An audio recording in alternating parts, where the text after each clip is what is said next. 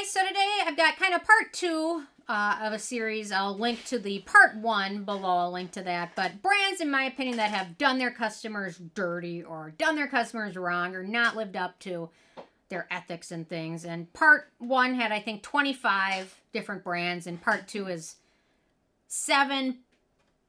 Seven to twenty. There's number seven to twenty are all in the same category. So, first, I'm going to start with Krave Beauty. Uh, they were uh, one among the last brands to test their sunscreen, the Beet Shield, for its SPF efficacy. After, for several weeks, they kind of said, don't worry, keep using it, it's good. Finally did their own testing, and they took a long time to do it. And, they, and after they got their test results, which obviously showed it wasn't SPF 50 as they marketed it, sold it as, etc., uh, it didn't live up to its claims. However, what really irritated me more about anything, more than anything else, is they never announced the actual test of it. I think that is super shady. Although I'm sure what they did was trying to prevent a lawsuit. Maybe that maybe that their beet shield came up as SPF 10.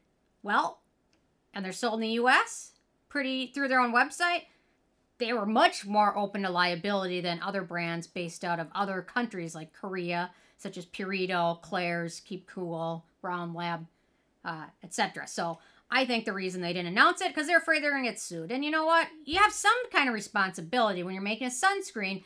It's a drug. It's not a topical skincare product. It's not a serum. It is manufactured and sold as a drug in the U.S. because it actually prevents disease such as skin cancer. So, customers, in my opinion, they have a right to know the test. I would rather somebody sue them because they didn't tell us than uh, than them suing because their sunscreen had like zero SPF in it.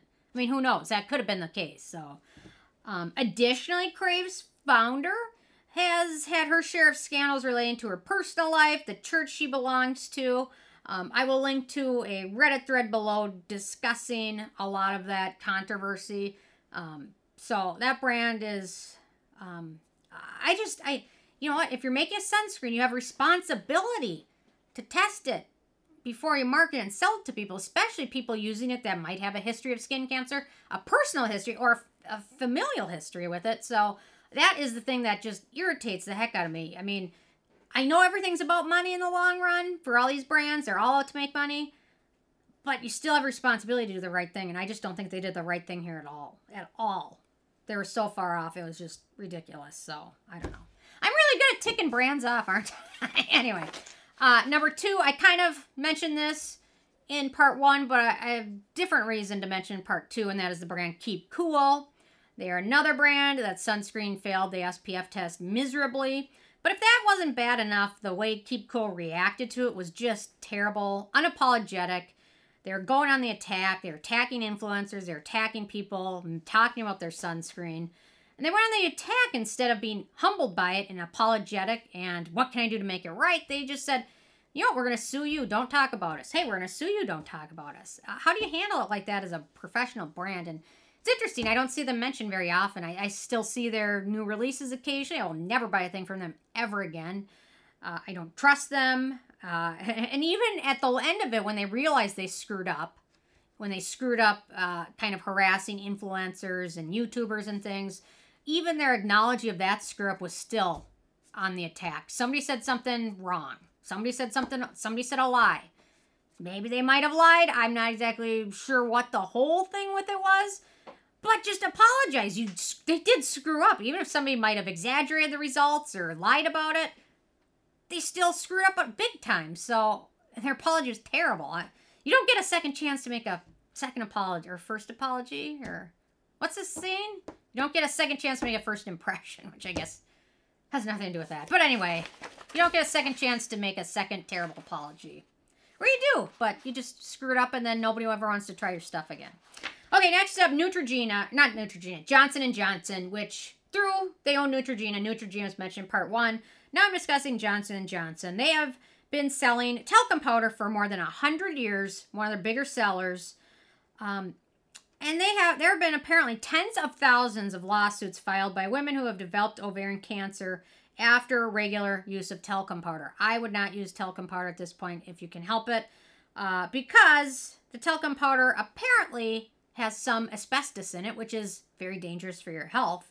And Johnson Johnson had been aware of it for a long time of all these mounting lawsuits, and you know what they did about it? They kept selling it. They didn't do anything. Um, and they they argued uh, a handful of talcum powder companies put warning labels on their products, but Johnson & Johnson, having the most popular selling talcum powder of all of them, uh, argued that a label would be confusing to people, and people probably wouldn't buy it as much. So they didn't do that, and and there are some scientific studies that have shown that there is an increased risk of ovarian cancer with talcum powder use, um, and other studies have been inconclusive. So it's up to Johnson Johnson, a giant. What are they? Bill? Can't remember. Are they a billion dollar company? They are. Sure, yeah. A billion dollar company can't do some some studies on it before. They don't want to. They don't want. They to know. That's the thing. they don't want to know. Um, so the company previously set aside four billion dollars to cover these lawsuits, um, and they're still fighting it. The the U.S. Department of Ju- uh, Justice launched an investigation in 2019, uh, and to determine if Johnson Johnson purposely misled the public about asbestos fibers and talcum powder, and uh, it'll take probably years to resolve. Um, let's see. Then tests from different labs found asbestos in the Johnson Johnson talc from 1971 to the early 2000s, and the company failed to report these findings to the U.S. FDA. Um, not a big fan of them. They, they had a morcellator on the market that they used for a while for hysterectomies, and that led to a lot of uh, bad things to women too. So I, I think Johnson Johnson should take, especially women. Women probably are the majority purchaser of their brand. Take some some initiative to do the right thing, but instead, I guess it was cheaper for them. Isn't that crazy? It's cheaper for them to set four billion dollars, four billion dollars aside for these lawsuits than to take it off the market. That just shows how much money they were making off of it, and they really probably don't care. So I have little to no faith in that company will do the right thing ever. Especially since my mom was one of the people that had the morcellator, and yeah, she's not here anymore. So thanks, assholes. Anyway, okay.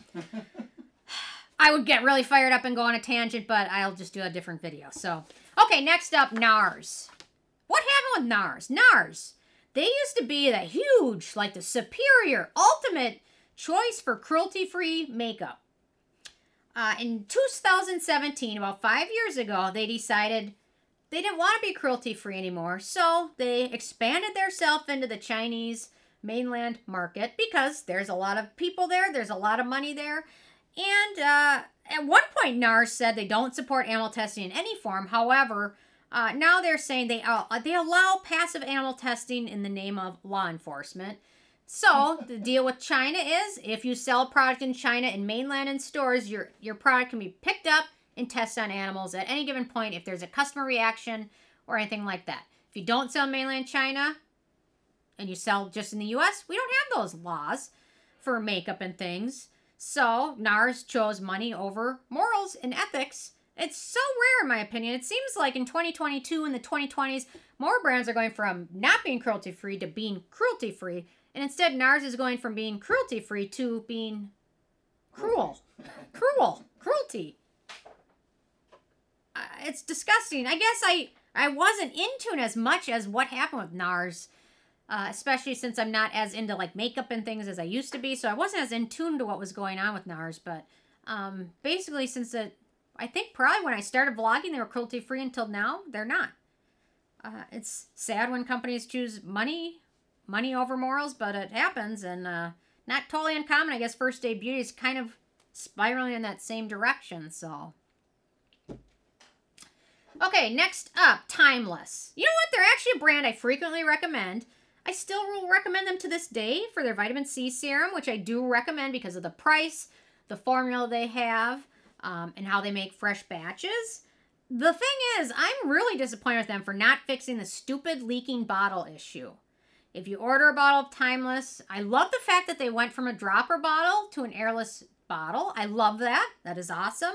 But the bottle leaks, and they have to know about it because it's been going on for at least a year now.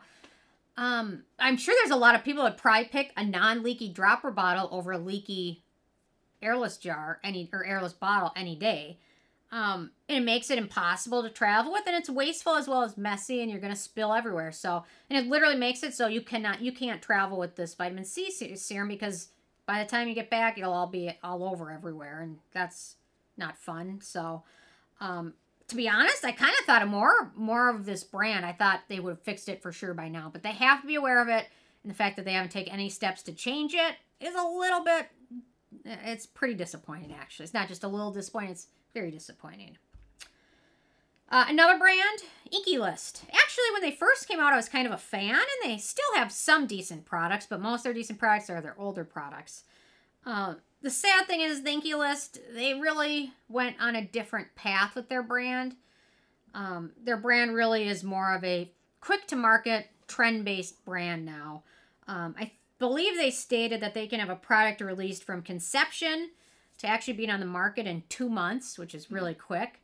Um, and you know what? Trend following, it's not necessarily a great thing. It'll make them probably a lot of money, but it's not necessarily a great thing. Trends aren't always great. I mean, there's now trend on TikTok. Everyone's everyone on TikTok is telling everyone to use calamine lotion as their primer, which is like mind blowing that someone would cover their face with calamine lotion as a primer. That's why trends aren't always the best thing. Trends can be wrong and bad, and um, I just wish they focused on marketing, research, research and development instead of just focusing on here's a trend, here's our product, let's sell it today. I'm also a little bit leery of their marketing of their retinol. Uh, well, when the retinol first came out, they're talking about how strong it was and how it wasn't irritating, but then we come to find out it's Retistar retinol, which is very, very weak retinol, which is nothing wrong with it if you're sensitive skin, but they shouldn't have marketed as a retinol, really. They should have marketed a little differently.